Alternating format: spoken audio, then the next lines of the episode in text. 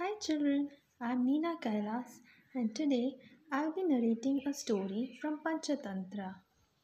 The name of the story is The Elephant and the Tailor. Once there lived a giant friendly elephant in a village. Every evening the elephant would go to a pond to take bath.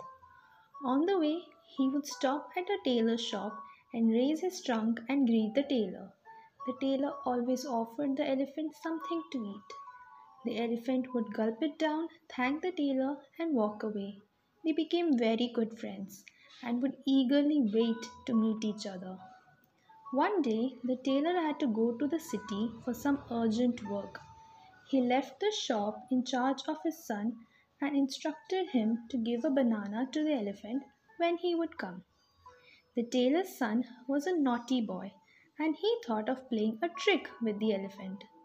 When the elephant came to the tailor's shop and extended his trunk to take the banana, the tailor's son took a needle and pricked the trunk of the elephant. The elephant silently walked away in pain. That day, on the way back, he filled, the, filled his trunk with muddy water and walked straight to the tailor's shop. When he came near the tailor's shop, he poured all the muddy water inside the shop. All the new clothes of the customers were spoiled. When the tailor came back, he was shocked to see what had happened to his shop. He then came to know of his son's deed and scolded him a lot for misbehaving with the elephant.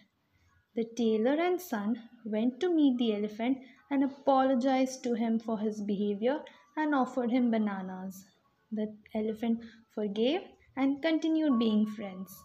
The moral from the story are as you sow, so shall you reap, and also to treat animals with respect and never hurt them. Thank you for listening.